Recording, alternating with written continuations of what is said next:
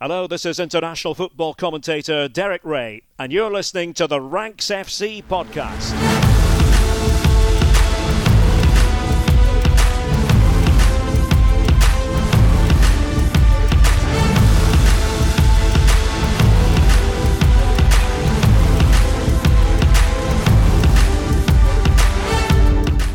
Rank Squad, and welcome to your favourite football podcast. This is Ranks FC, and we're coming at you live and direct from London right after England have qualified for their first major tournament final in a million years. Uh, my name is Jack Collins, and I'll be your host today. And joining me is, as usual, is Sam Tyler Rank God.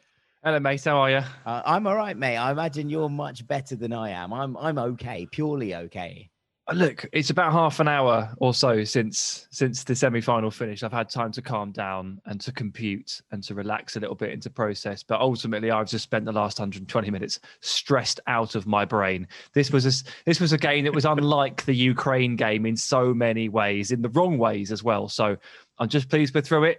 I'm pleased we get to talk about it, and I'm not so sad because if we had to sit here and talk about an extra time loss for England and talk about Denmark in the final. I'm not sure if I could handle that, my friend. I would have been purely on the old narrative vibes. It would have been one way traffic for me as well. You would have hated it. Um, but uh, as Dean Jones is, is very much on Wembley way, I'd like to introduce uh, for the first time a new friend of the pod, Mr. Mohammed, but chief writer at Squawka and a fellow Pedri enthusiast, which I am, you know, delighted to to announce. Uh, Mohammed, welcome to the show, mate. How you doing, lads? What's going on? Yeah. well, except for you know. Well, I'll tell you what's, the- I, I'll tell you the what's going on, football. Mohammed. I'll tell you what's going on, my friend. Go on, do it. England are in the final of Euro 2020. I thought oh. you Oh. were gonna. I thought you were going for it there. I'm not gonna lie. I thought you were gonna. I thought. Oh no, no, no, because. I'm not stupid, right? Also, not- technically, wasn't the song just about the tournament being hosted in England? So hasn't it already even Yeah. Done what it was supposed to? technically speaking, it was just about the fact that we were hosting it, and it, you know, it, it's fine. And it's also not been 30 years; it's been 56 or so. But yeah, um, it's, it's it's basically all completely outdated.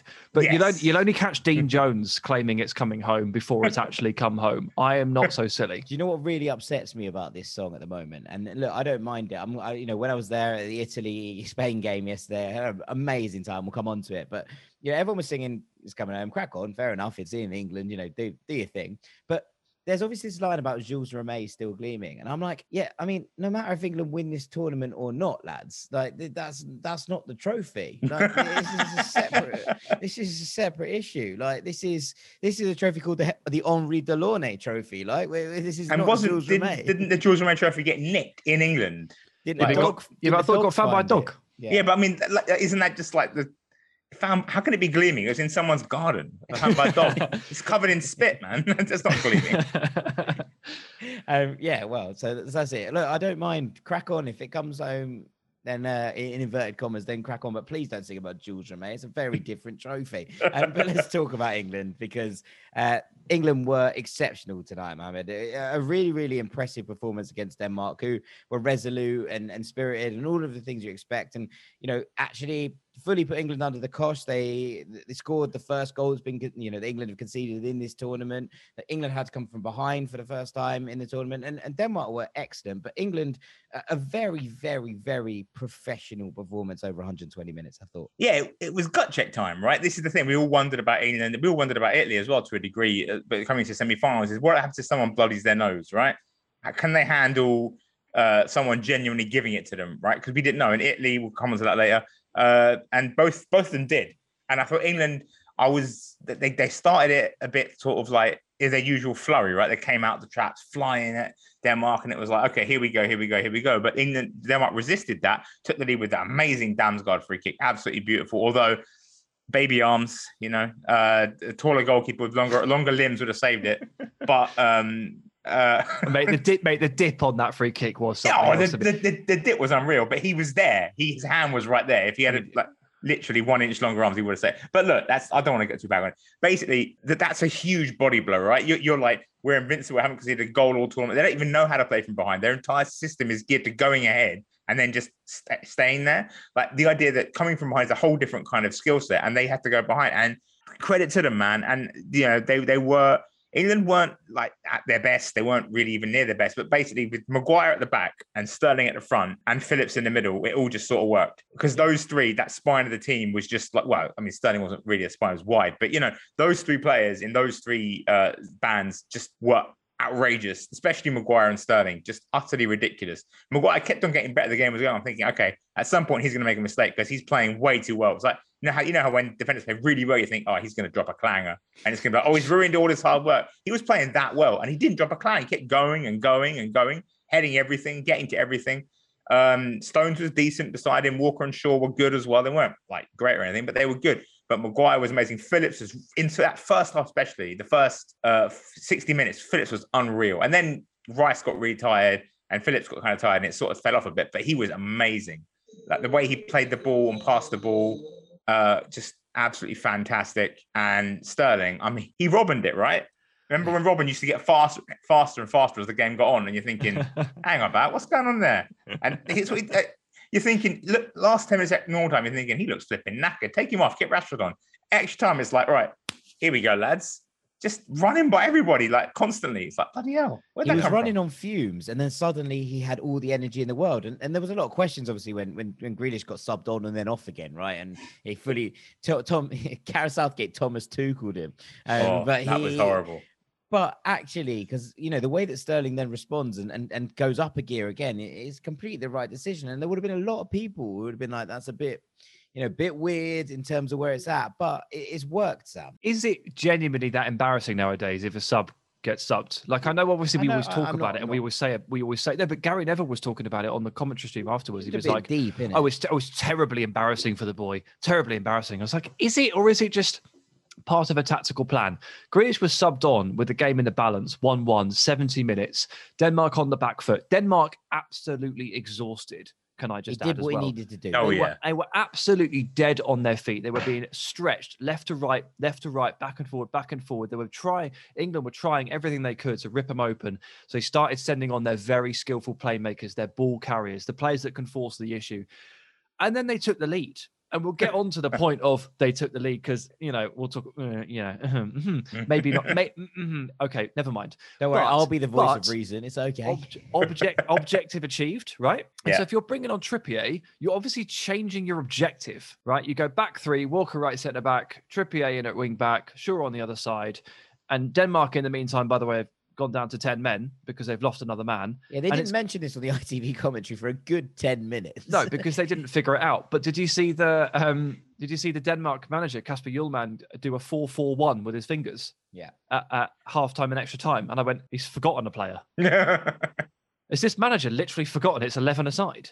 But he hadn't. He hadn't forgotten that. He is a professional football manager and he knows it's 11 v 11, but he had been stricken. A seventh man had gone down and he couldn't use him. But look, it's objective achieved with Grealish on the pitch, and then you shut up shop again. England spent the last six minutes of that game passing the ball around. They weren't trying to score another goal. Oh, Sterling so, was trying to score another goal. Okay, he, he, he wanted another goal. Everyone else, everyone else was like, "No, we don't want to go." Raheem, no, stop, Raheem. He was like, "I want a goal at Wembley, man. I'm playing at Wembley. Give me yeah, the ball." No, no, no. he was, and he was, he was absolutely splendid. He was. You're right. And to be honest, Mohamed, you talk about Maguire there. I, I thought, I thought Walker once again was very, very good, and, and Walker in these yeah. scenarios feels like a bit of a cheat code because of that ridiculous recovery speed that he has. And I know that obviously a lot of modern players, a lot of modern defenders are quick, but he is ridiculous. He is. It's like and a turbo, isn't it? It's like... It is. And it's like, oh, you can just you can push forward and push forward and you can inch your defensive line higher and higher and higher. And you can take that risk and you can balance that risk really well because you know that you've got that guy at the back and if anyone escapes over the top, Walker's getting there. It's, it's the, I don't know, man. If Fede Chiesa escapes over the top, I don't think anybody's catching. We'll, have, to, we'll have to see.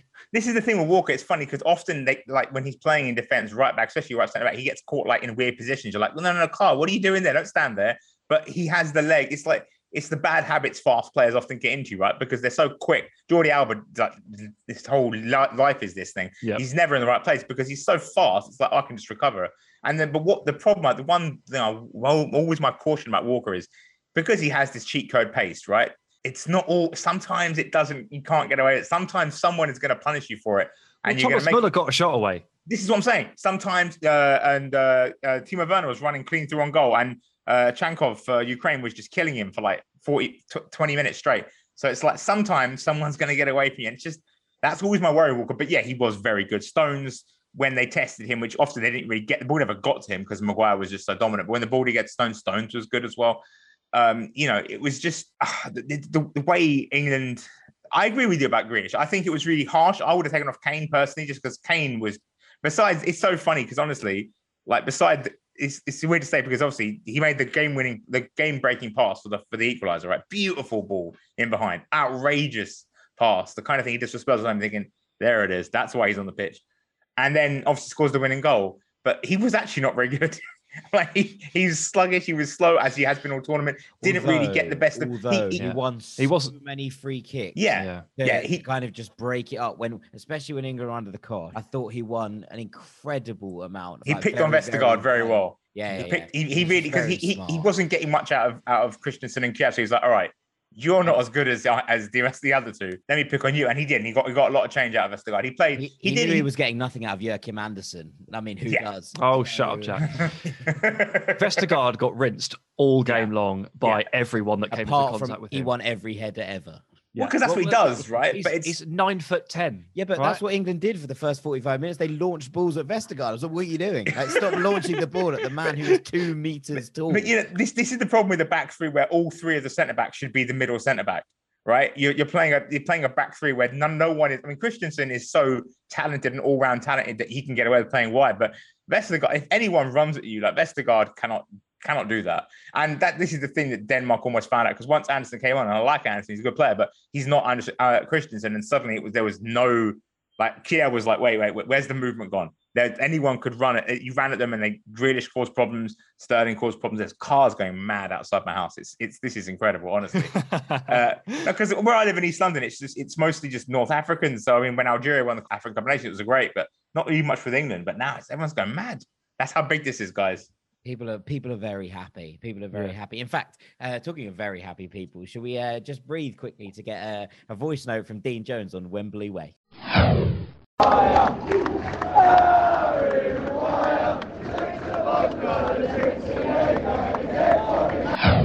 Hello, lads. So yeah, um, I'm just got into a taxi. It's 20 to one in the morning. Uh, it's a lot later than I thought it would be getting home tonight. It's been a bit chaotic and it's kind of sapped the energy out of the night, to be honest. Getting back from Wembley, it's taken a couple of hours. Um, everyone's kind of drained at this point, um, but obviously it was it was amazing. Um, not the best performance.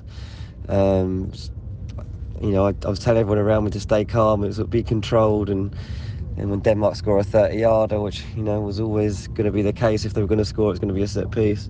Um, then we'd have to get back in it, and obviously the Sterling goal, just like, well, it was an own goal, wasn't it? But it looked like a Sterling goal from where we were, and it, it just kind of brought the place to life again, and it just went absolutely mental. I didn't go over three rows of seats this time, but it was a lot of fun. Um, and yeah, in the end, it just felt like honestly like a just an arduous night. It felt so like you put so much into it and I guess it was just a release of energy really when Kane sticks in the rebound. Um, the elation around the stadium I'm sure you could all hear on TV and it was mad. It was just absolutely mad from that point on.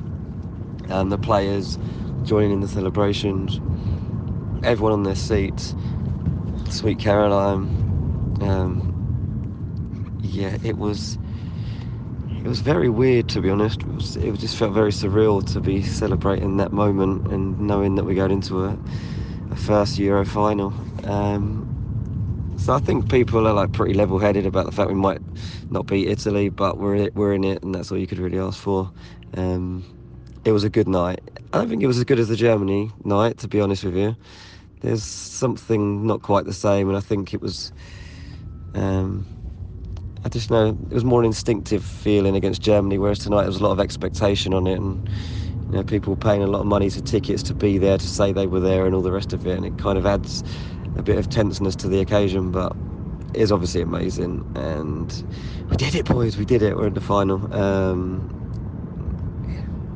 can't believe it. Come on, England.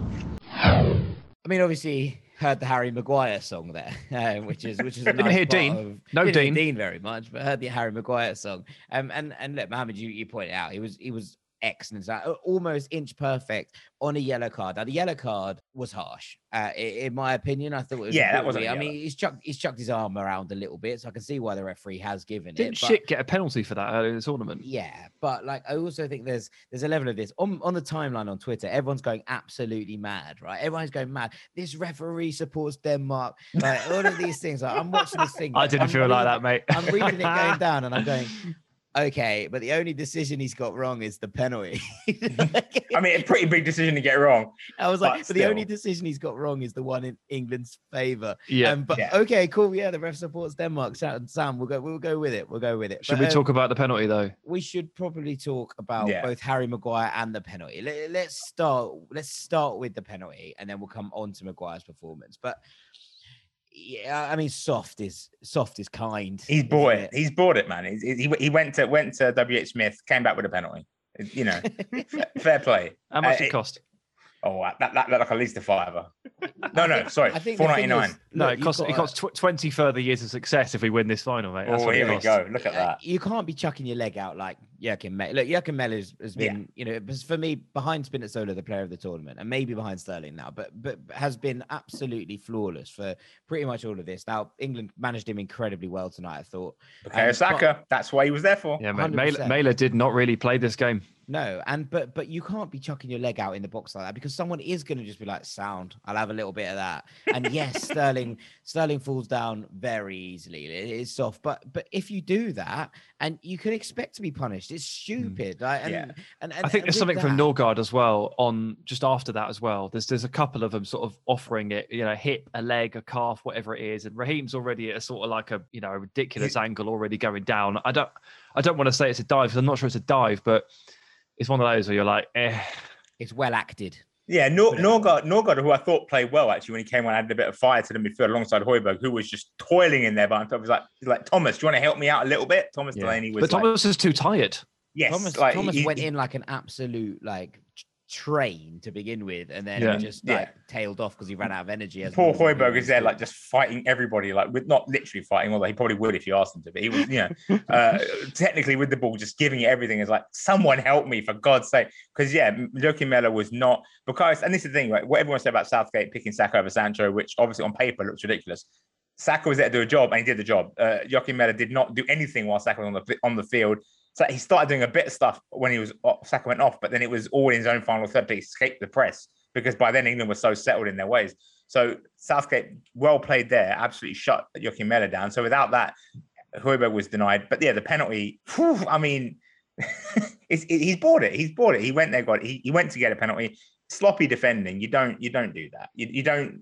It's one of those ones where you're like, tired defending, isn't it? yeah, he was tired. It was, but it's just, it's just what don't don't put don't give the referee a chance. Don't give the players a chance. You know, it's one of those ones where, yeah, obviously that's a dive or not a dive, but he's bought that. He's he's exaggerated it. But then at the same time, you're mad at the guy because why did you even give him the chance? Just don't wave your leg around, and it's not hmm. gonna. You can't do anything. But then Kane steps up, and you're thinking he's gonna bury this because oh, obviously mate. very very good at penalties, Harry Kane Amazing. He's brilliant. and and you're thinking this is just gonna smash into like there's no way he's gonna miss this and he missed it it's just like and it wasn't even a good penalty it was rubbish it was like oh what happened there but like Schmeichel He tried to catch it didn't do, he Right? Yeah. Schmeichel tried to catch it he should have just knocked it away he tried to catch it spilled out of his hands and Kane's like all right I'll have that thank you and then Foden did you see Foden's face after it went in he was like yeah, yeah. like completely looked like Maradona it- in, he Maradona lost in his 94 it was Maradona in 94 because but without the because. Foden was thinking, "You're going to get this haircut, son." That's what he was thinking the whole time. Like, you're going to look so silly with this.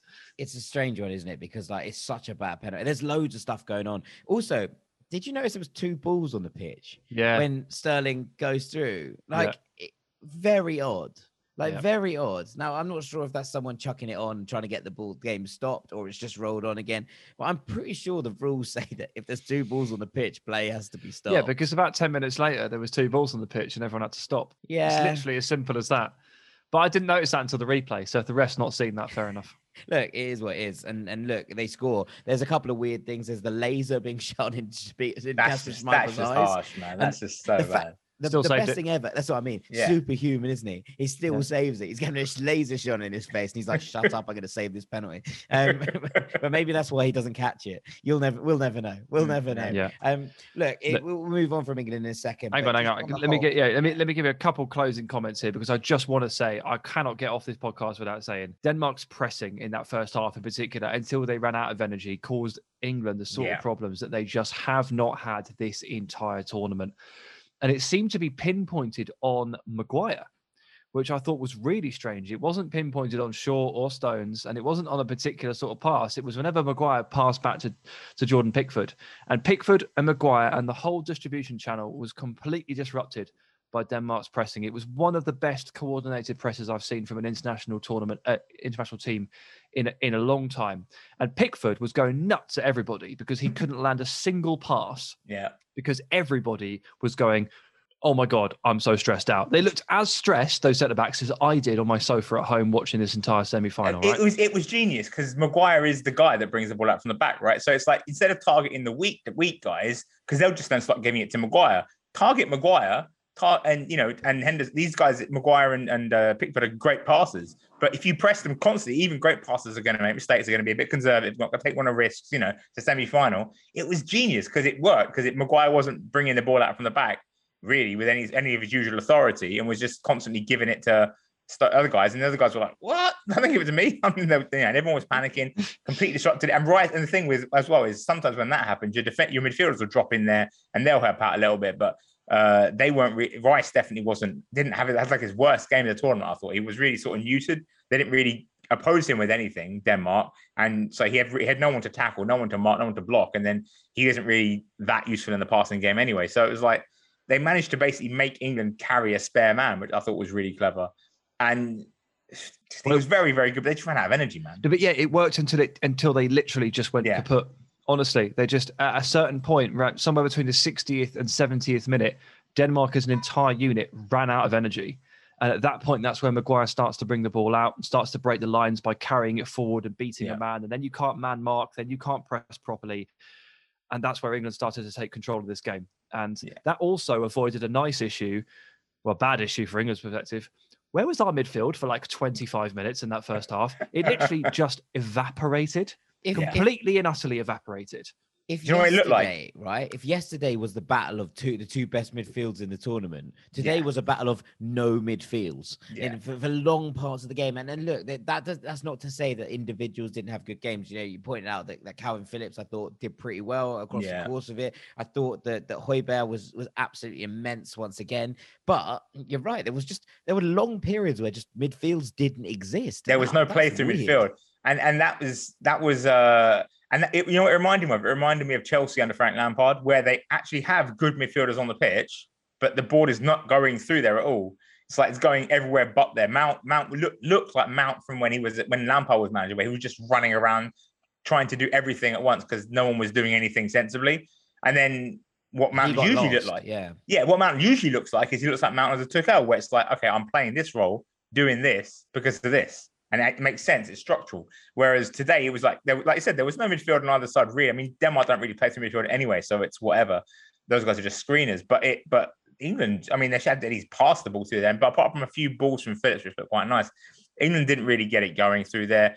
Uh, uh, Mount was really got lost in lost in the game. Kane, I mean, again, it says everything that that Kane created the goal by dropping into number ten, which he hasn't really done this tournament. He just sort of meandered around the pitch, looking like kind of lost.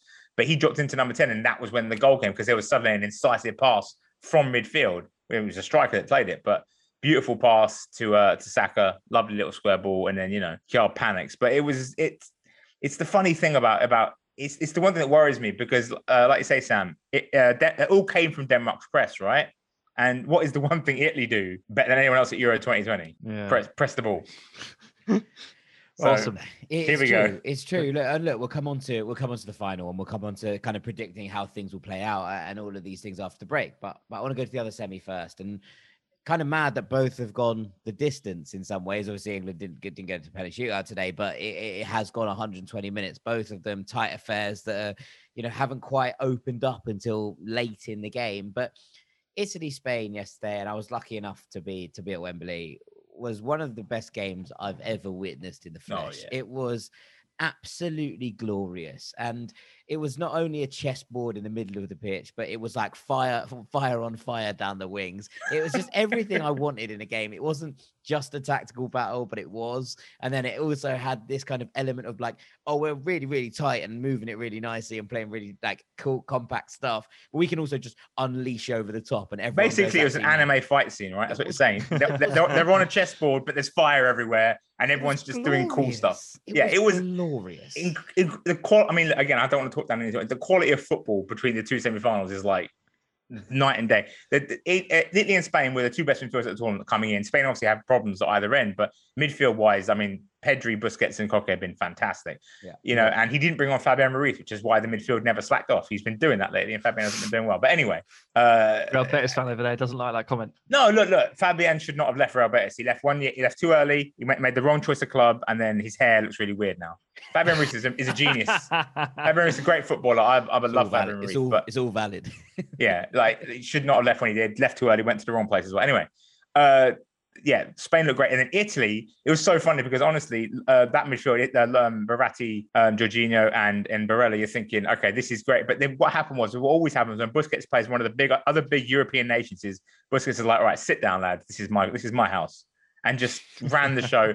and and Verratti was like, what am I doing? I mean, that was, but yeah, you talk about same type pressing. That was also great pressing from Spain from Spain because Koke was like, all right, Verratti, no, no, no, you don't have any space. Pedri was like, Jorginho, you don't have any space. And so Italy couldn't get the ball out through either of those guys because Spain were just denying them the ball, denying, denying them space. And then so then they had to they had, had to go long to uh to Immobile, who is he's not he's not Belotti. So what are you doing? And you know, Well, he's it- not- He It's couldn't make great, anything Mohamed, stick. like, he couldn't it's make not anything great. stick. Full We- stop. You know, he scored 41 goals in a year. Yeah, that doesn't that doesn't matter when 17 are from the penalty spot and the other. Yeah, no, no, I know, I know, I know. It, it, it's a very frustrating situation for Italy because if he was at least in great form, which he, I mean, he had a down year, but he would have been like, okay, maybe fine. But yeah, it's he's not like Belotti is by far the better option. I wouldn't be surprised if he starts the final. To be I don't. honest, I don't think either are particularly. he's not great, but he's honest better. He's better. But look, you've touched on probably the thing that defined the early stages of that game, which was like there was a combination. There's a couple of things. One is like the grace of Busquets and Pedri that Yeah. were running that midfield. And Jack, we talked in the preview about it's the ultimate midfield battle. It's the technical talents and the workhorses who comes out on top. And ultimately, it was Busquets and Pedri by a country mile. They absolutely dominated this game, but they wouldn't have done it without the real, true, like blue collar workman like nature of Koke, who just removed Verratti from the game the Atletico and- Madrid man. and there was and there was a there was a knock-on effect to this. So again, the, the other question we asked ahead of this game: How did Italy handle the fact that Spinazzola, who has been without Verratti their number one ball progressor for the entire tournament, how do they handle life without Spinazzola? And the actual question, of course, when we get to the game was how do they handle life without Spinazzola and Verratti? Because neither played football that day. That was genuinely the case. And look, that was the reason that Italy struggled. They were looking around, they were trying to figure out a way to build play out of the back. Bonucci has one a wonderful long passing ability, but it only gets you so far. And when Verratti's being marked out of the game and Spinazzola's absent and Emerson is not the same dual threat, you're like, No, oh, but I thought okay. Emerson had a. I thought Emerson had a very good game. Yeah, always that's- he was Emerson he was good in a more sort of traditional kind Yeah, of yeah, way. sure. That's the and funny like- thing, isn't it? He was good, but it's like you're not Spinazzola. Like that, that that's where the sort of thing is. Like like Braithwaite's a great example of this as well because he's good and he plays sensibly and plays well and does smart things, but it's like but the talent level is just not there. And that's the sort of thing of like a, a well coached player playing smartly.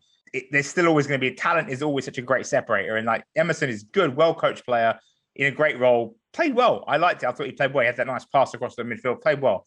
Hit the bar.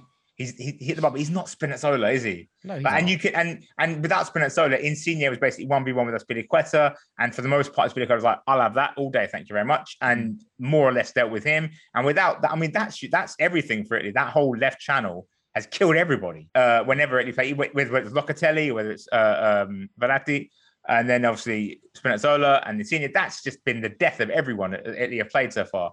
But Spain shut it down because they shut down Verratti, like I say, that Spinazzola wasn't there to, to sort of aid Verratti to bail him out, and then Insigne was left on an island, and then so Spain just ran the show.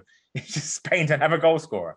So Mm. like- Well, it was one of those, and this is it, right? So it, it comes to it, and the, the fact is, yeah, Spain did dominate the game, dominate possession, dominate the whole, the whole kind of uh, exchanges of it, and yet Italy looked the more likely to score for, for Yep. the entire ninety minutes because all it took was the occasional one lapse of concentration, and suddenly Italy had split Spain right open, and and it happened time and time again. You know, it, it happened three or four times in normal time, it happened three or four times in extra time, and you're like going, "Hang on, how's that even? What was what's going on here? This is come It- from nowhere." if anyone has ever watched Barcelona, particularly uh, in the last from the last since Pep left, or sorry, since Tito left, excluding the, the two first Luis Enrique years, basically that's what it felt like. If you ever watched Barca, it felt very much like, especially the, uh, the Valverde Barca years, where it's like lots of possession, never looked like scoring a million years. You're thinking, and then the opponents score with like their first shot or their first break, and yeah, and you're just thinking, how has that even happened? Because the one thing is, when you have a passing style of play, if you don't have a credible goal threat, opponents will be like, okay, they're not actually hurt us. Let's just sit, let's just wait till we get the ball, get the ball, and then just hit them. And when teams aren't afraid of you scoring goals on them, which I mean, you can't be afraid of Spain scoring on you because they just can't do it. Like Olmo had two great chances first half. Oyarzabal had two Oh mate, abs, and I love. Mate. He's so good. But oh my god, like the Yeah. header was bad, but the, the chance right at the start of the game, which we was left so the early, ball behind. it was so early, no one really focused about it. Pedri's like Busquets plays a ridiculous 90 degree pass, like that bisects like three Italians. Pedri has it, feeds it in behind. It's like, oh mate, this is going to be goal of the tournament, and he just runs over the ball. It's like, whoops, yeah. Yeah. And so, you know, there's no one there. He didn't take Iago Aspas for reasons which make no goddamn sense. Didn't take Asensio, which again, I don't. I'm not thinking Asensio is great or anything, but Asensio can shoot, which is something other players at Spain can't do. Didn't bring Adama Traore on to create to create See, a lot of havoc. Adama, Adama was waiting to come on, Yeah, and, then, Spain scored, and then they obviously were like, "No, no, no, get back on the bench. We don't need a we don't need a chaos merchant right now." We're like, they obviously decided that that is the moment. They're like, "No, no, no, no, no, hang on. The last thing we need now, we're in complete control of this game. When it's level, we do not need your chaotic approach Yeah, to Yeah. everything. What we do not need here, Adama, is you to run the ball out of play seven times. Um, so see, you, you know, it's one of those strange ones. I mean, we come to the goals and. Chiesa obviously opens the scoring, and it's Oh. it, it's just it's it's glorious. And, and and actually, frankly, the best thing about it wasn't just the goal; it's the fact that he he goes to celebrate on one corner flag and then realizes that he celebrated at the other corner flag when he scored against Austria. Turns around and runs back to the other one to do the knee slide. So I got to watch him do that in front of me twice. Um, and I, I- you know what? Very rarely been happier. Very Lovely stuff. been He was he was he was the plan of attack at the end of the day, wasn't he? Because this kind of brings us on to a, an, another major point of the game, which is Roberto Mancini's substitutions were absolutely awful. He, were he like he like he lost complete control of this game through substitutions. It was Mhm. ridiculous. And like I know they held on against Belgium, and I know that that's a tough thing to do. And I know that well, I understand that if you've done that, you're tempted to do it again. But you have to provide the context that they held on against Belgium thanks to a goal line clearance of Spinazzola's hip and Lukaku somehow missing the ball with it sh- like skimming his forehead, right? They just about got there. That is a dangerous game to play against anybody. And they decided to do it because by the 65th or 70th minute, Immobile had gone off the pitch and was not replaced by Belotti. And Insigne was playing as a kind of false nine, but mostly just like a ghost striker position. and they were like, if we can get the ball to Chiesa and he can run, that'd be that'd be sweet. And it's not really good enough, to be honest with you. I mean, I know it worked on the counter attack for the first goal or the goal. Um, but ultimately, I think that as Roberto Mancini made more and more substitutions in this game, and he sort of lost more and more control over it, and that yeah. includes switching Di Lorenzo over to left back. yeah. What was that? Um, well, Yeah, I guess Toloi Emerson came on I- and they had to go back to they had to go back to a back four once No, Spain equalised, right? uh, my- I think it was going to be Chiesa at left wing back until the moment where Spain equalised, and they were like, "Well, this isn't going to work anymore because we have to try and score." Um, so I don't. I don't think Emerson was fit enough to play any more than he did because he It's just hadn't. He just hadn't played. Um, I know he got one game in the groups, but my guess is that he just at that intensity he just wasn't fit for it. Well, it's like Eric Garcia cramping up, didn't he? Had to go off as well. They had to bring on Pau Torres. I th- by the way, I thought for sure that they were going to score once Pau Torres came on because I mean, two lefty centre backs is always ropey. Pau Torres is just Spanish Lenglet, right? So like all the all the profile of a defender, but just there's something about him which just like soft. Like you push him, it's like a sponge. You just sort of your finger will go all the way in. Uh, you know, and, and so I was, I was just thinking, oh god, here we go. I mean, he came on against Croatia, and Spain were like way ahead, and then Croatia pulled two goals out of nowhere picking on him. So yeah, that was that was that was tough. That was tough. Although I'm not willing to fully lay it at Powell's door because I think no, I think no. I think just like the whole thing is broken. yeah, Um, and I wonder if actually Spain are just cursed. Um, you know, I mean, the amount of vortexes that open on that pitch in defence for them, where balls go in random positions and hit people's arms and legs and yeah. I mean, look at the goal, right? Like it, it, um, It's a Laporte makes great- ridiculous goal. Great tackle, and Eric Garcia is running along trying to help him out, and it hits him on the leg, bounces right to Chiesa. He must be like, "What's going on? How is unlucky am I?" And I mean, and Eric Garcia, and again, look, I mean, technically, it's like it's technically very good, uh, tactically very smart, understands the game, good leader apparently. Like he's Good built like a- very good passer. very good passer, and you can see the difference when he plays versus when Pau Torres plays because they advance the ball quicker. But my God, man, he's built like a postman. He's he's a, he's a centre back who has no pace and no size. And uh, you know you've had you've had loads of great short, short centre backs in history. They've all been quick. You've had loads of great slow centre backs in history. They've all been tall. You can't have this centre back. And then look, I'm a big proponent of technical play, of technical players, and all this stuff and all this and that. But if you're playing centre back, that's one position where you just have to be big. You have to be or fast. If you're neither, I mean, Cannavaro, fast. Puyol, fast. Uh, Per Mertesacker, big. Piqué, big. Ramos, both. You know, uh, Varane, both. Umtiti before when he had knees, both. You need to have physical attributes to play centre Yeah, back. He has course. none. And, and and you saw that because like Chiesa has the ball, and any normal centre back would step up to him, but he doesn't because he knows if he moves towards Chiesa, Chiesa's just gonna go run by him in like, Mm. in like a heartbeat. So he stands there, and Chiesa's like, "Oh, thank you very much," bing, and just I- I mean, never let Chiesa shoot, man. Like the, that's what He's you've learned from this so, tournament, right? You let that boy good. shoot, it's not going to end up well for you. Do you think? Do you think um, uh, Enrique's substitution, bringing on uh, Marcos Llorente, was basically to track Chiesa and Yeah. only that? Because Yeah. obviously everyone's looking at It it as like, oh, worked so, as well. oh, it's a midfield. Yo, mate, they had a race at one point where Yeah. like two two Sonic the Hedgehogs. Oh, yeah. It was absolutely mad, and I think at the end they looked at each other like, "All right, son." like, like, like, there's a proper level of respect in that in that glance that, and that they, that they Yeah. shared. It was there was no other reason to take off Azpilicueta, who'd been playing well, other than to say, okay, Yeah. this guy's going to kill us. Yeah. Let's get some legs on. Like literally, and that was it. And to be fair to Llorente, he did very well in that regard. Yeah, very like, um, well. that, that's you know he's he's not a right back, but he is quick, and so you know you need someone just to race Chiesa so he doesn't run away from everyone else. You know, does the job. It worked. It worked. It, worked. it, it bottled him up for the for the end of that game. But I mean, obviously Spain get the equaliser, and it comes from well the the man of the moment, say, uh, in, in Alvaro Morata. And I was I was surprised Morata didn't start this game. Now I know Morata hasn't been great, uh, and I know that he's he's been here and there with all of it, but there is an element of this that this was the game that suited him and he scored in exactly the way sam that we said he was going to succeed against this italy side in that Yeah. there was space in behind he took the space in behind and scored and you were like right, well that's obviously what was going to happen Yeah, also just I was a bit surprised just because Lucho has gone into bat for him over and over and over again. He's pointed the finger at anybody who would criticize Alvaro Morata and gone, You, you, you, you. Don't criticize my man. He's my man. We're fielding Morata and 10 others. You do that and then you drop him for the semi-final. I was a bit confused by that for sure. But it did kind of feel like the game for Morata because Italy press, Italy have slow centre backs. If there was ever going to be a little bit of space for Spain to play in or Spain striker to play in, it was probably going to be this game.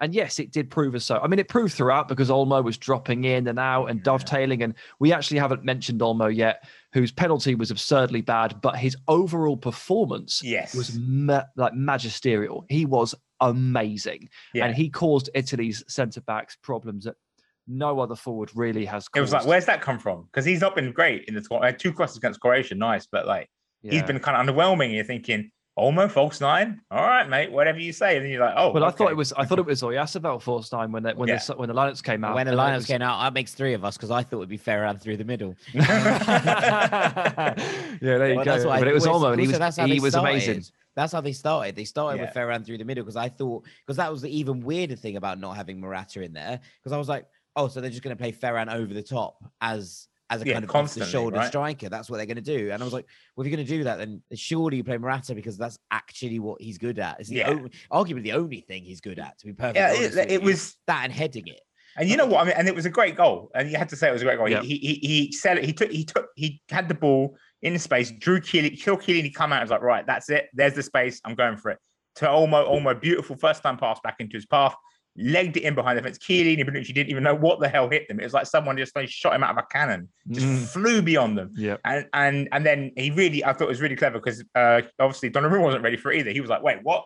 Standing in completely the wrong position. And Morata was like, oh, big gap there, being just like, like scuffed it in really. with Ni- his- nice composure though. Like hold, Yeah. holds it, looks up, and Donnarumma's like like horizontal by the time Morata hits the ball, and it's like, can you roll a ball forwards ten yards in a straight line? Even Morata can do yes, that. you can. Well Yes, done, Alvaro. And- and- but yeah, but you thought honestly that that was. I mean, I didn't think Spain were going to win it in normal time because again, it's Spain, and you just can't. They take about an hour to score one goal. Uh, apart, apart- I mean, they had the two games, right? But other than that, they had they played like what four games and scored three goals or something like that. They won They're one not- goal, one game in ninety minutes, right? Yeah, Like, like, they they, play- they, they just they, they just struggle to score goals, right? That's just a weakness that they have. And so I didn't think they'd win it in, in normal time, but I thought they might take it in extra time because I thought they've got what it takes. They've got they've got the momentum now. They've got the edge. But of course, what you don't you always forget about is the fact that Busquets can't really play beyond 90 minutes. And every time it's gone to extra time, he's come off in the first half extra time. And every time that's happened, Spain have sort of dipped because without him there, Rodri's good. Rodri is not Sergio Busquets. And Koke goes off and Thiago comes on. And on paper, that should have been aces. Thiago's brilliant, but Thiago was playing like had that Liverpool 2021 stink all over him, and it was just 50 yard ball over there, 50 yard ball over there, shot going over there. It was like, what are you doing? What is He going was- on? He he was aiming for like six different people in the crowd. I mean, he must have been because I don't know what the hell else that was because he's it a, was he's a weird, wasn't it? He's a genius. Oh, He's yeah. a genuine world class midfielder. Magnificent. What that I've never seen a world class player be that inexplicably rubbish in like in that sort of like dramatic fashion. Because usually there's a reason they're not fit, they're Yeah. desperate for something. There's, but he just came on in, a, in an environment where it, Spain were better. Spain had the ball. He should have been really, really comfortable, and he was just nonsense. Yeah, I think And there's was one, there's one in what really particular where he it tries to play was- the ball around the corner.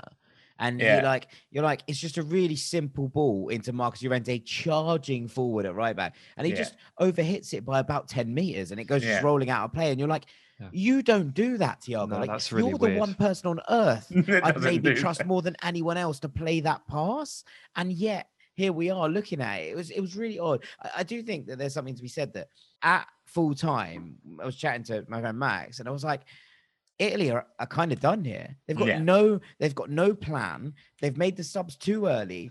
Toloi's playing right back. Like Di Lorenzo's playing left back because they've tried to go to a back five and then had to come out of it again because it hasn't worked. Like they don't really have a striker who knows what he's doing, and that Belotti was just a bit all over the place. He's trying to fight everyone. it's just like it's really weird. And and then suddenly Italy just dug so deep out of nowhere. And and obviously the goal from Berardi is ruled out, rightly so. He's he's offside. But like it is one of those ones where you're like, hang on. From going from Italy have absolutely nothing, they have no plan, they have zero kind of ambition to win this game. It's penalties or nothing. Italy then end extra time as the team in the in the ascendancy. But it's and it 'cause was it's the- bizarre. Well, this is this is the thing. This is the thing. The problem when you have someone like Busquets, who is your key player, who can't play more than ninety minutes, right? Because that was it. Once he went off, and Thiago and was so bad in his in his stead that it was just the direction that the thrust that Spain's midfield had was gone. They were still advancing the ball, still playing well. Pedro was still very good. Uh, Rodri was okay. Rodri was decent, and Olmo obviously was still playing brilliantly. But it was just without him at the base to get it all started with those passes that, that, that you know often get lost in the shuffle of the move. But the amount of times he just plays these ridiculous first time balls, and it's always forward as well. It's like between these two defenders, between these two midfielders, between these two midfielders, constantly, and you you don't even almost notice it if you unless you watch him specifically. You don't notice it, and then when he's not on the field, suddenly you're like, why is the team not passing the ball quickly anymore? What's going on? And it's because the ball he is not making these ridiculous first time half touch passes constantly, which just speed it, you you underestimate unless you play football, you watch Busquets, you under you don't really realize how much faster that makes your attack. Just the guy because you watch defensive viewers, one, two touches, then a pass. That's quick, but that's not the same as a guy literally the ball's got him, boom, one touch back up the up the field. And so Spain were like just half a second slower, and with that, Italy were like, all right, we know what we're doing now. You're not at it as you were. We're going to be chill. I mean, Belotti. I mean, Belotti. Like I say, he didn't play well, but he was causing a nuisance of making a nuisance of Mm. himself, which at least was more than Immobile was doing. He played one beautiful kind of like on the half turn, sort of 40 yard raking switch pass, Yeah. which was so out of character for Andrea Belotti. like, this is a man who runs the channels, hits it hard, and then does a chicken celebration. No, and those are his three. turned into a swan for one Yeah, minute. And, those are his three personality traits. He is not the striker who takes the ball in, drops the shoulder, and pings it out to the winger who's on the run with a perfect through ball from 40. Like that is not Andrea Belotti, or that's not what I've seen from Andrea Belotti. But for just a moment there, Yeah. he looked he looked like a wonderful, wonderful player. And then it just kind of returned to normal a bit. But like look, it as you say, when it gets half a second slower and you give Chiellini and Bonucci that opportunity to defend Yeah. to defend uh, an attack working at that speed, Mhm. you're probably not going to get through, not with your established profligacy issues. And Yeah. yeah, it was it. It sort of takes us onto the shootout, which was definitely, went the definitely, it definitely was lost by Spain from the moment the coin toss happened. Um, Jack, I'd be interested to know in the stadium how much of the Giorgio Chiellini, Jordi Alba kerfuffle did you did you witness? So we knew there was something going on because Unai Simon was wandering down to the other end, and we were like, "That's a bit annoying. The penalties are going to be the other end." And then suddenly he's been called back by the referee, and Jordi Alba is going nuts. Like, and I'm like, "What's happening here?" And it looked like did they do the flip wrong? Like it looked like they they they they basically did the flip without Chiellini being there, and he was like, well, "No, obviously that doesn't count. I do it don't- I don't me, really know. count." I don't really know what happened. they obviously it- then trying to come back to him and be like, okay, right, no, it's down at this end. And then if that's the case and, and Chiellini's called the end, that means Spain must have elected to go second, which as we know from the Manchester United Villarreal penalty shootout is the worst decision you can ever make in a penalty shootout. But it's the kind of decision that Jordi Alba would make because this is this is the problem. See, everyone says captaincy doesn't matter; just give it to the most experienced player. But no, captaincy you have to make. There are still some things in football that captains decide, and it's very important you don't have an absolute idiot as your captain. Jordi Alba is a not mentally capable of being a captain. Like we all have all seen the video of him crying at halftime at Anfield when Barcelona were four one up on aggregate, three one up on aggregate, by the way. Uh, and we did every every time Barcelona crash out the Champions League, it's Jordi Alba being picked on by someone. He's not. He's just not a captain. He has the most caps. Okay, fine, cool. He's not a captain. You've got to bypass him, man. Like pass him over like Fredo. You know, just go to the next guy. Just find someone because you can't. Like, he can't have him. And you see how petrified he was. I, I mean, you might you might not have seen this yet because you were there. I, I, so this came up on the screen. So yeah, he's standing there like this, like on?" like a like shaking, like he's terrified of something. And Kearney is laughing and smiling, and it's just like really, really unsettling. Yeah, at one point, Chiellini sort of accidentally, very lightly punched him in the face. Yes, That that, act- that actually happened. He sort of just got, sort of just knuckled him in the chin a little bit. Is probably the better way to put it. But he was he was bringing that like big like Mhm. big I'm like the big estranged uncle here, energy. Yeah. And it was very, very uncomfortable for Jordi Alba to experience. I'm Yeah. not sure he knew what the hell was going on for most of it, but Chiellini was having the time of his life. I knew Italy That would win when I saw that. I was like, it- We so all it- did. So, so Italy are in that mode, and Spain are in that mode. Okay, Yeah. yeah, you know how this is going to go because he was so Locatelli relaxed. misses the first penalty. Like so, so you know this can all Mr. Lights Out, Mr. Lights Out. What was that? It's like Couldn't out of believe it. nowhere. You're like, Yeah. what you mean? You mean Locatelli's? I remember watching it. I stepped up and I was like, he's obviously going to score. Like he's obviously going to score comfortably as well. And the save goes in. You're like, oh no. And then, then Spain have the opportunity to rest the momentum back to cancel all of that out to like Yeah, bin it all Yeah. off. And Olmo puts it into Mars. Yeah. I mean, the, the, the, inconsistencies are ridiculous. Like, you can we can study into penalties as much as we can, and thanks to Ben Lyttleton, we know much more about this stuff than we should do. But at the end of the day, you've got Dani Olmo who played a nine out of ten game, missed his penalty in a horrendous fashion, and then you've got like Locatelli missing a penalty who was good when he came on. It doesn't it doesn't necessarily always make sense, and it's it's very frustrating sometimes. And Morata scored a wonderful goal and was so good Yeah, so good when he came on and then produces the most feeble effort I think I've seen from a spot in a while. Oh, he was always going to do that as well, wasn't he? I Like he was know. It- absolutely it- it just- it nailed felt- on. yeah, it's so inevitable, right? It's the, there's this certain thing. Like, did you notice how uh, Pedri didn't take a single penalty, right? Even though he's been brilliant, and I think Luis Luis Enrique even took him off before the Croatia shootout. Um, Switzerland shootout. Sorry, took him off specifically, and I was like, that's very clever because he's 18. You don't really know how good he is at penalties. He seems like he should be good at penalties, but you just don't know. And imagine if he misses when you're 18, you're playing so well, it's going to completely throw you off, right? Younger players though are more likely. To, if you're under 23, you're more likely to score in a shootout. There you go. Random Oh, yeah? fact for you today. That's that's that's not random. It's a good fact, but uh, you know, it- and it's very important for for England. Gareth, are you listening? Under 23 players, mate. C- count those ages. loads of them. To be fair, just like let Bukayo Saka take all five. I mean, Um, honestly, like if I, you know, backed by the positive energy from Arsenal Twitter, he could he could do anything.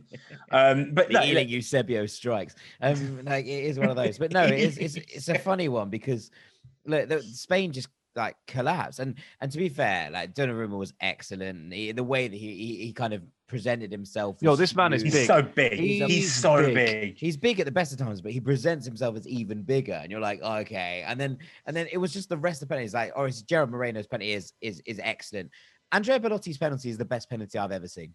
Like, it, it it's just he hits it so hard into the corner. Unai Simon launches himself early. He goes the right way, full stretch, and it's low and hard to his to the zone, and he gets nowhere near it, like not even close. And you're like, wow, you have remember Figo penalties? that. No, no, Yeah, no, yeah. no. Do you remember Charles Aránguiz at the Remember- Okay, yeah. 2014 World Okay, Cup, yeah, my friend? That is that is the best penalty ever. Yeah. Oh, this is the oh, best penalty okay. I've ever Yes, seen live. yes, there you okay? go. Best penalty I've ever seen live. Okay, Yes, fine. yeah. No, but honestly, like whenever I see a great penalty, whenever I see a great penalty taken in, go, go in, I'm always like, Figo would be proud of that because Figo took great penalties and Zidane took great penalties, and you're like, yeah, you know, well done. That that'd be good. That'd be a good. But that was not. But the Italy penalties, Locatelli aside, but Bernadeschi, man, Bernadeschi smashed Yeah. that thing in. I, I was Yeah. absolutely Thinking- convinced you he was missing as well, and I, I was like, well, Yeah, it's you- you- Bernadeschi's going to miss. Is it just me, or do you always mistrust left-footed penalty takers?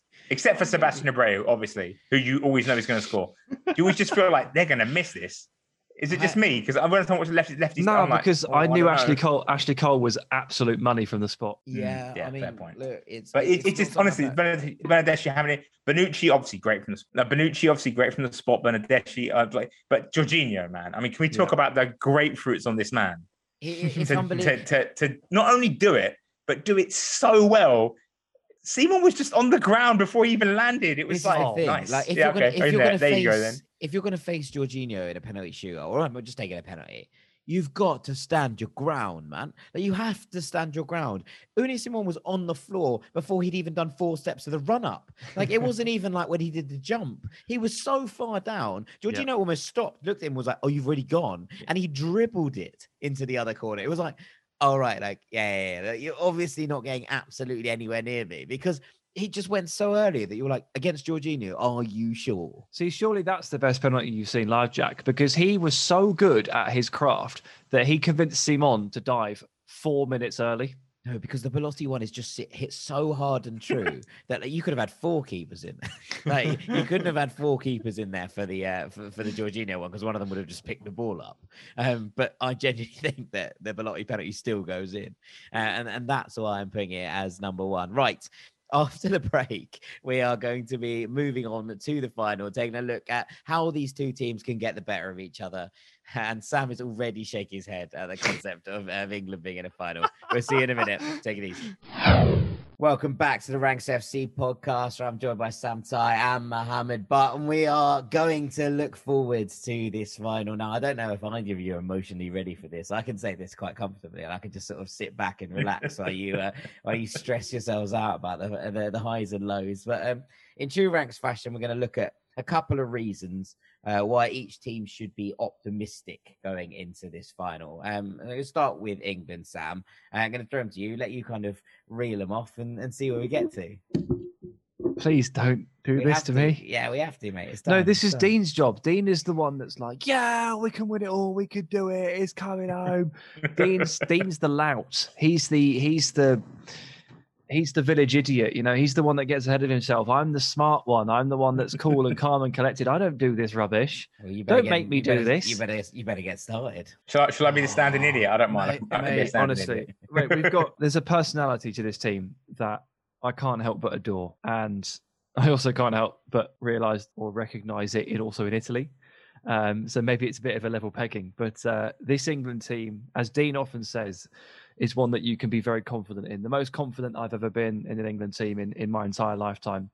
And the one question that was left unresolved ahead of tonight was how do they respond when it's not going their way? How do they respond when they go a goal behind?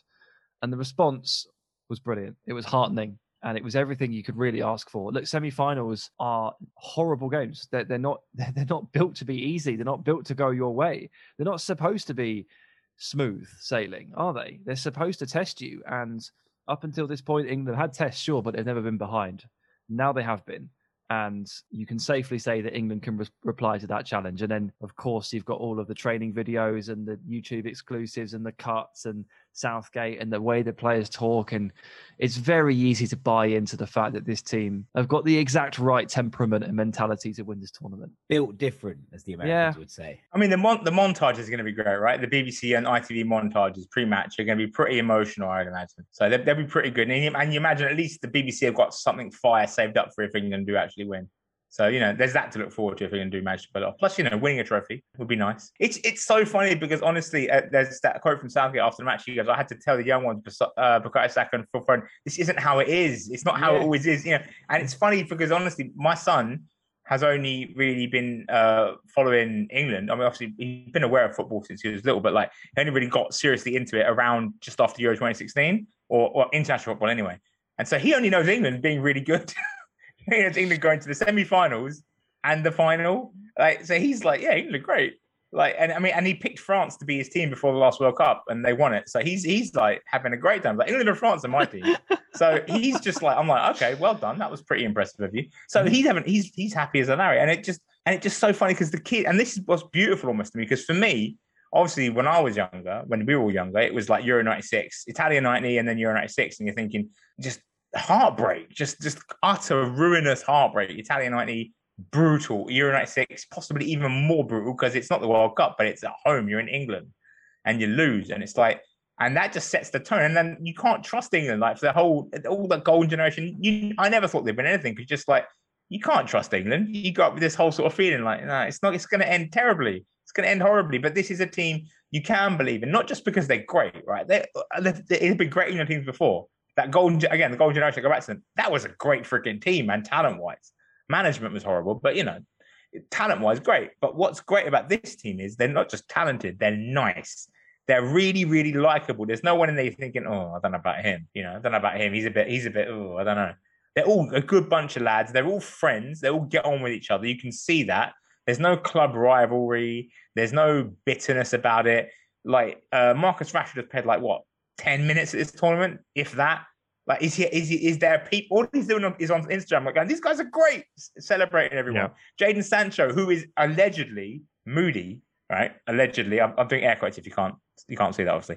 Um, you know, uh, you know, has he said anything? He's like, I just want, I just want to help. I'm here to, I'm here to do it. I'm here to win. No one is upset about being left out. No one is missed. I mean, we'll see what how Jack Grealish reacts. But even though I imagine Jack Grealish, but yeah, it happens. You know, getting subbed. So I mean, it's Grealish has been the loudest of the lot when it comes to not playing, but only in in a in a way that says, "I just want to play." It's yeah. not like it's not like put me in, like you have to put me in. It's like yeah. if I could just get my opportunity, It'd I would so nice. absolutely love to play. Yeah. That's all he's been doing the whole time, and that's that's about as bad as it's got, which is incredible. And look, I'll pre- I'll contextualize this like you never really know what's going on under the hood, and nothing yeah. spells that as clearly as this ridiculous alleged France fallout. Because what have we said since 2018? France looked like you know a, a wonderful unit. The camaraderie is amazing. Pogba, Mendy, Griezmann, and then they go out to Switzerland, and you hear about Adrien Rabiot's mother, and you know. Pavard blaming Pogba and Griezmann telling everyone he's the best. And that's when it all starts to come out of the woodwork. So you never quite know. But from where we sit in our houses, it does look a little bit like something special. And that is something you can believe in. Also, it's, it's an England team that's very, very easy to you know, to get behind, right? Like, mm. and and you know, even as someone who like literally doesn't support England, I look at this team and I look at Sterling and Saka, and I look at Jordan Henderson and what he's done, and I look at what Marcus Rashford has done over the course of this year, and and it keeps going. Right, these are very very easy people to get behind. Now, less said about Declan Rice, the better. But like you know, the, on the whole, like on the whole, this team is, is, is, very easy to get behind. Oh, look, apparently 30, 30 pieces of silver buys you a European trophy these days. Um, but like you know, like, um, that's, yeah, that's not piece made of thirty that, pieces not, of silver. That's not for me to say. Um, but it, you know, it is what it is, and and I do think there is something in that, like this team, especially with Southgate, and you look at what he wrote for the Players Tribune, right? And you look at all of the different elements that Southgate's brought together, and the fact that he speaks so well in press conferences, and the fact that this team is more than just a unit on the pitch. It is a team that has genuinely come together across the course of this year in, in different mm. elements and different parts to do good things. It's easy to to want this England unit as players on the pitch to do well. Yeah, do you know what I think sums this England team up? I think better than almost anything versus why it's so likable, why you why you want to support them, want them to do well, right? Or at least don't mind them doing well. Uh, when uh, uh, Rio Ferdinand, uh, when Anton Ferdinand, sorry, was racially abused by by John Terry, and uh, obviously Terry got away with it, and as a whole, and then they got shipped to the captaincy and this whole drama. Rio played a game for England, and he got booed by the fans. And after the match, after that, Rio, uh, Roy Hodgson and Steven Gerrard were like asked about it. Now, well, they're the fans; they have a right to boo if they want to we can't really say anything about it. it you know, it's what it is. And it was just sort of a really like horrible thing to say. It's like they're being they're booing a guy because yeah, they're booing a guy because his brother was racially abused. That's bad. You can say that's bad.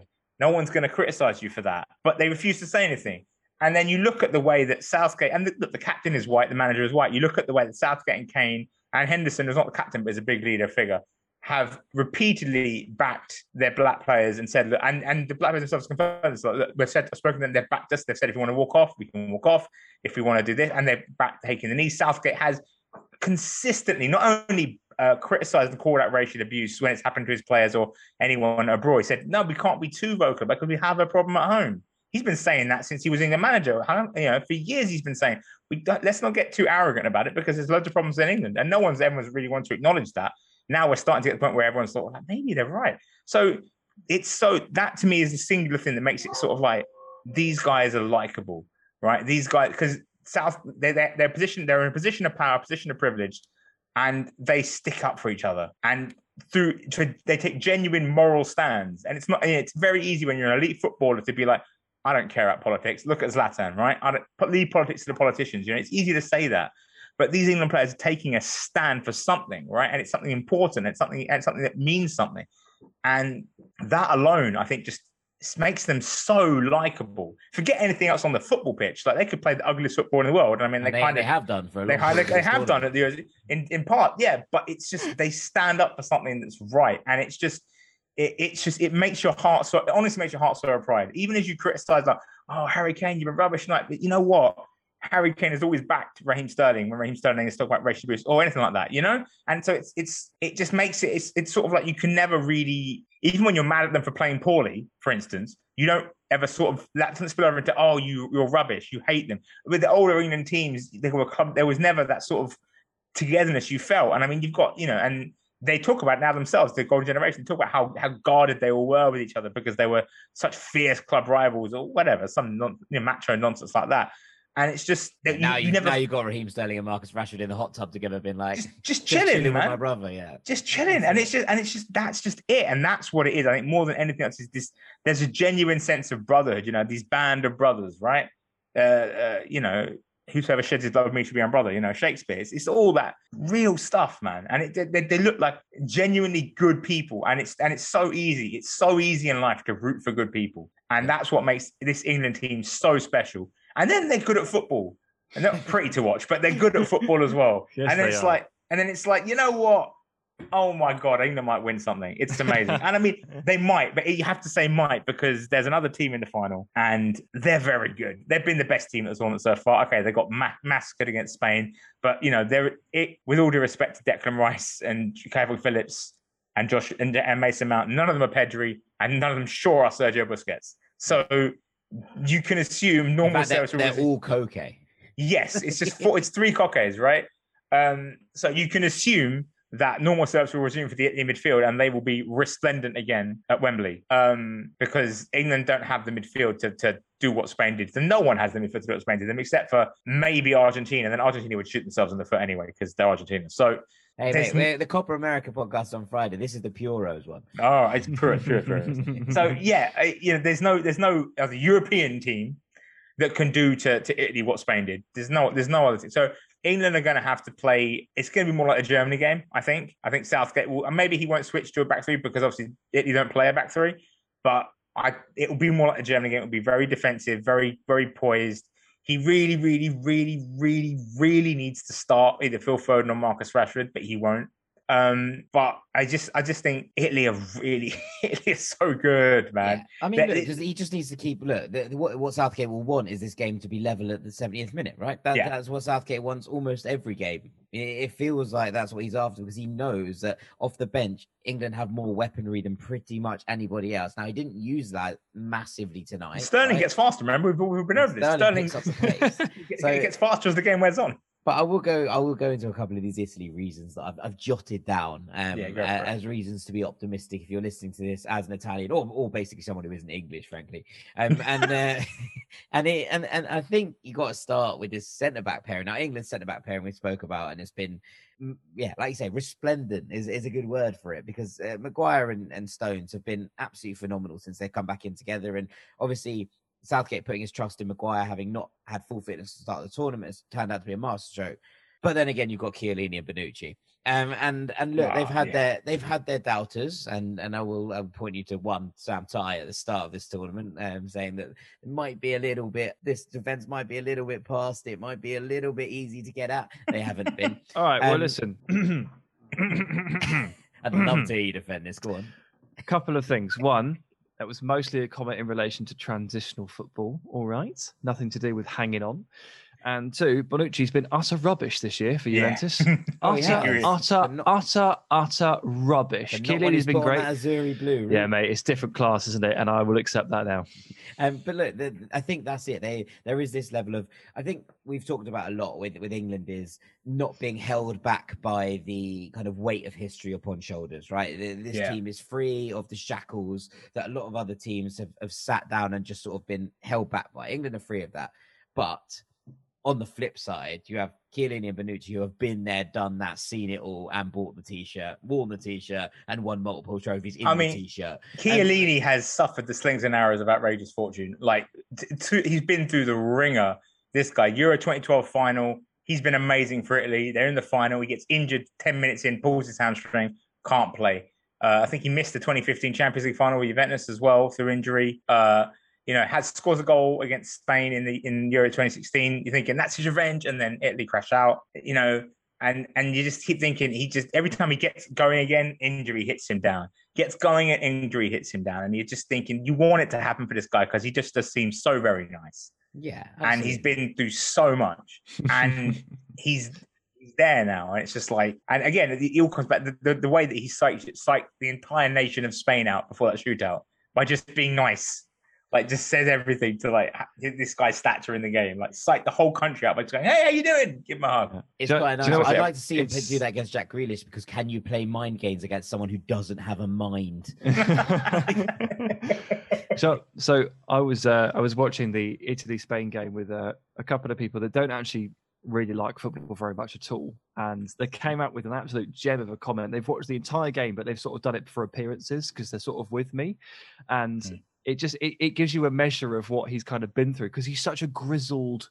Hardened, battle hardened player, isn't he? And one of them turned around Yeah. and said, uh, "It was at the point in which he's bantering Jordi Alba for the the coin toss." He turned around and go, Yeah, yeah.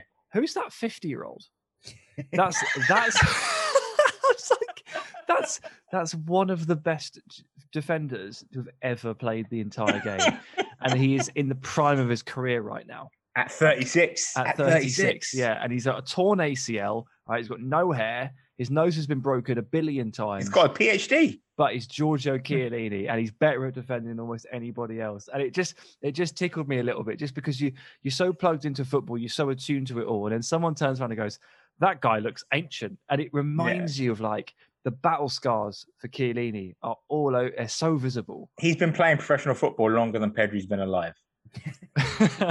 Like, that's not- that's- there you Yeah. have it. That, that's it, isn't it? That is it. I mean, you, to take it onwards from uh, from from the pairing, from from the monstrous duo at the back. I, I think we we've touched on the midfields already, so I'm not going to get into full detail. But if England play like they did tonight without a midfield, um, then then Italy are going to run riot. Verratti is going to run riot.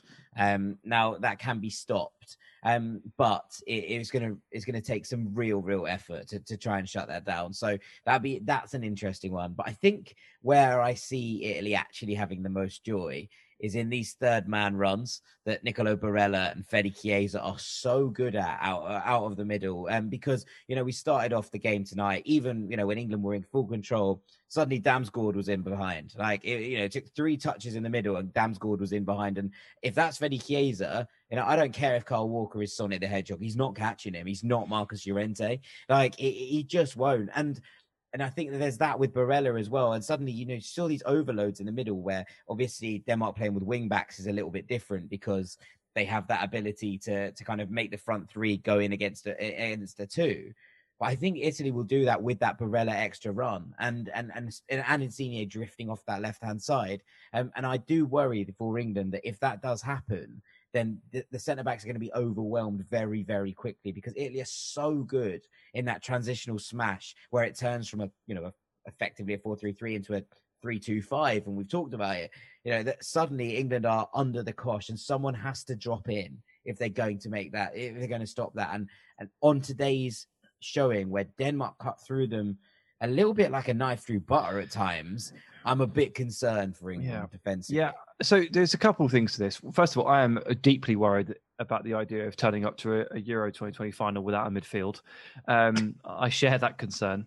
Um, secondly, Not that is concerned the- on my thi- point. this, I'm just making a this point. is this is the only. It's actually the only time that we've really struggled to get back in behind the midfield runners this this tournament. I think we've actually done quite well as as a Mm. midfield pair. I mean, maybe we haven't we haven't faced the dynamism of, of what Denmark had offered in those first sixty minutes, and maybe maybe some, not someone like Damsgaard in his direct running, but I actually felt like we'd done okay at that specific thing until tonight, in, which we just like literally forgot how to defend it. I mean, there was the first 10 minutes against Germany, 20 minutes against Germany, where you Yeah, thought Leon Goretzka might actually just literally in. start bench pressing Declan Rice on the field. Uh, But then Rice recovered and, Yeah. like started actually tracking him. You're thinking, okay, panic over, I guess. And it was almost behind the ball again nicely against it, it- Germany. It, was al- almost honestly panic over. Once Rice and Phillips got a handle on that, uh, and they cut off Goretzka to a degree, it was almost like I mean, Germany had the two chances picking on Kyle Walker and John Stones, but that was it really. And but yeah, Denmark, and this is what you worry about because uh, for Mikael Damsgaard, you have Lorenzo Insigne, very small, very technical, very very clever player, moving between lines, moving in between the lines into spaces around the two weaker England defenders in terms of positionally and, and positional play. Obviously, Walker's sensational on the cover. And also, I worry about Harry Maguire against Nico Barella because if there's one thing Harry Maguire struggles with, is he's not agile, right? He's a big guy. He's qu- reasonably quick, but he can't turn quickly because he's big dude, built like a fridge. And Barella, very agile, very clever, very good at those little, those little, just gets the ball and then just little half a touch to knock it, knock it to the side, and there's someone running onto it. You know, did it was it did it for fun against Turkey, if you remember? Like, we just constantly get the ball, and it's like little, little, little dink to the side, and someone's on it suddenly in space. And you worry about about that's the one thing I worry about because, like you said, and, and then if you're knocking it to the side for Chiesa, because he wasn't obviously he was Berardi against Turkey. You're knocking it side, knocking it against the side against Chiesa. You get Chiesa into any sort of shooting space. We've seen it already. This guy won't wait. He will shoot as soon as he sees the goal. He's shooting. He's not waiting. He's not taking touch. He's not trying to set it up. As soon as he sees the goal, bang, he's hitting it, and he's hitting it so hard off either foot. You're in big trouble, and that's that's the one. That's the main worry for me for England is if they can get Barella between the England lines of midfield and defence and get Barella in that space. Harry Maguire's going to have to go out and confront him, and that's the one because Maguire is he's been excellent. He's been flawless almost, but he's not agile, and Barella is agile. And if Italy get runners off of Barella, it's just, I just, I just have this concern because I, the, you know, Pickford has had a good tournament, but we're, as we've seen, as the longer we've gone to the tournament, the more and more we've seen the Pickford wobbles. We had one against Ukraine, and then today there was like three, and so you just worry: is it building to something? Is it you? Yeah. You don't want it to, but is it because it's like one in the quarterfinal, two, three in the semi? You're thinking, uh oh, oh Jordan, please no. But it's it's, it's just, and you know, again, Chiesa is just is the X factor because one thing he does, which no one else in this tournament, in the whole tournament really has done, except for maybe Benzema, is just shoot as soon as he gets a chance to. So many, so many people take touches, and, and and when you take touches, often it can work, but often you're just giving the giving the defenders time to get back in and block your shots. Uh, you know, Spain do this all the bloody time. And it's Yep. just like, just shoot the first chance you get. You've you've got technique. I mean, not if you're Morata, but if you're not Morata, you've got technique. You can shoot, shoot. And Chiesa does that. He doesn't hesitate for a second. It's that old um, once once upon a time in well, good, the bad, and the ugly, and we had to shoot, shoot, don't talk. You know. Yeah, it's the Ronaldo thing. It's the shoot hard, low and hard. He's Low got and the hard Ronaldo and low and hard right, yeah. um, thing. He takes It's it almost even like earlier. he's learned from him at club level. Mohamed, you've made me feel physically ill. I'm sorry. I, look, I don't want it to happen. I'm just trying. I'm just. I'm It's- trying to work work through my angst now, so that when it comes to the game, I could just sort of be a bit more serene. Because if I if I imagine all the bad stuff now, it's not going to surprise me when it happens. Yeah, but Yeah. I'm supposed to be enjoying tonight. It's Wednesday exactly. evening, man. this is this is good Enjoy it. it. Square is England on are gonna- England, England are great, lads. England are brilliant. England, England are so. And th- th- honestly, it- it's it's so funny because it's almost. uh If it had been England against Spain, right, you would have backed England tactically anyway because England's setup is almost made to play against Spain. Sit deep, break into space against the lackluster defense. Fine. Uh, but you know, and the one worry you had against playing Denmark was not even just that they were good; they were very good. But it's as if there's one team that has a bigger narrative potency than England, you know, expected narrative XN, you know, and in England, it's Denmark, right, with what had what they've been Yeah, through, which which yeah. is genuinely tragic, right? And and they really did well to fight through that. Um, so you're worried about that, but the fact that England fought through that and didn't let themselves, because you must have, like, at some point when you were struggling, you go one 0 down, you're thinking, "Oh God, it's going to happen," isn't it? They must the players, but the players fought through that. And that's the, the gut check they had. They had the gut check. It's like you guys are toast. Oh no, no, no, we're not. We're going to fight back. We're going to get into it. And so, yeah, on paper, Italy much better, much better team than England, much better midfield than England, and that you're worried that's going to dominate. But again, you have to look at the positives, right? If the pressing game for England is on point and Mason Mount, whatever else he can do, the boy can press. Oh yeah, he loves a press. You, he loves, you know, he loves it. He will be all over Jorginho or Verratti, whichever one. I don't know which one it's going to be. He will be all over one of them. Probably Jorginho because he knows him from knows him from Chelsea, knows his movements, right? So you can almost say Jorginho's not going to have much of an influence. You can hope to, right? And then it's just about look, Kalvin or It's, one it's, of you, it's Kalvin Phillips on Verratti. you, you got. That's where the game. That's almost where the game's going to be won. Almost. put Like, money on a booking after three minutes. I mean, Oh, you- this is no, but for who? Verratti and Verratti and knockout football. Verratti in knockout football is very dodgy, man. Very. Remember against Belgium, he got that booking, and then he shoved De Bruyne off the ball, like really blatantly, Mm. like right in front of the referee. You're thinking, oh, "Calm down, Marco." And he's always rope. he's either excellent in knockout football or he gets sent off.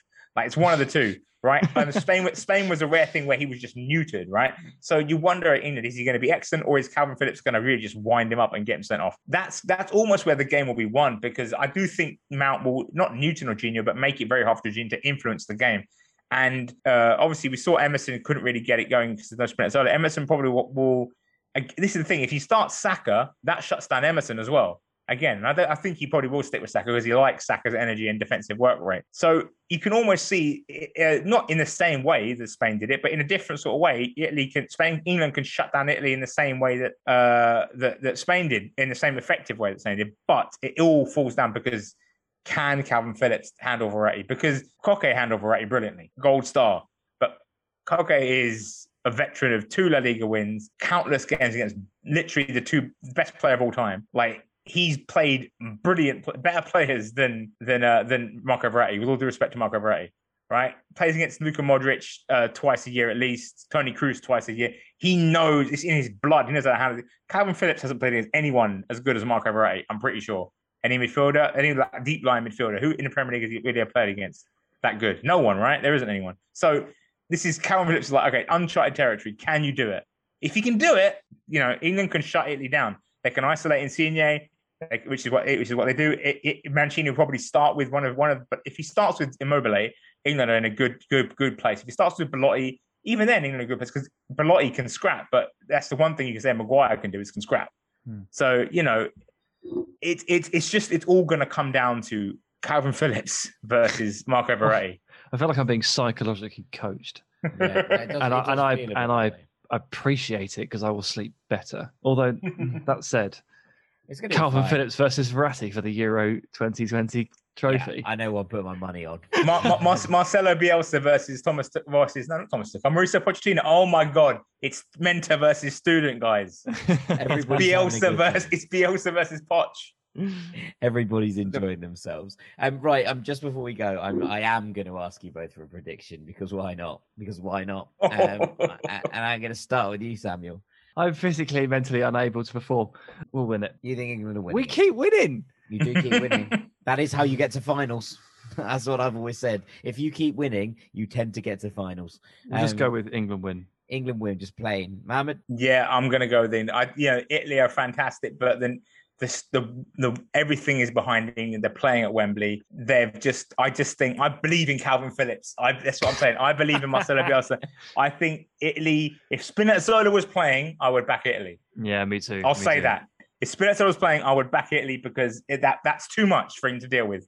Even Bukayo Saka, that's too much, right? But Spinazzola is not going to play. And that's sad. That's tragic. He's been excellent, and we really miss him. Hope he recovers quickly. But he's not playing, and I just think England are uniquely. I said I said this earlier on Squawka podcast. Uh, or earlier the tournament, I said England are uniquely set up in that their mid. One thing you can do to fit these midfield to Tottenham is press them.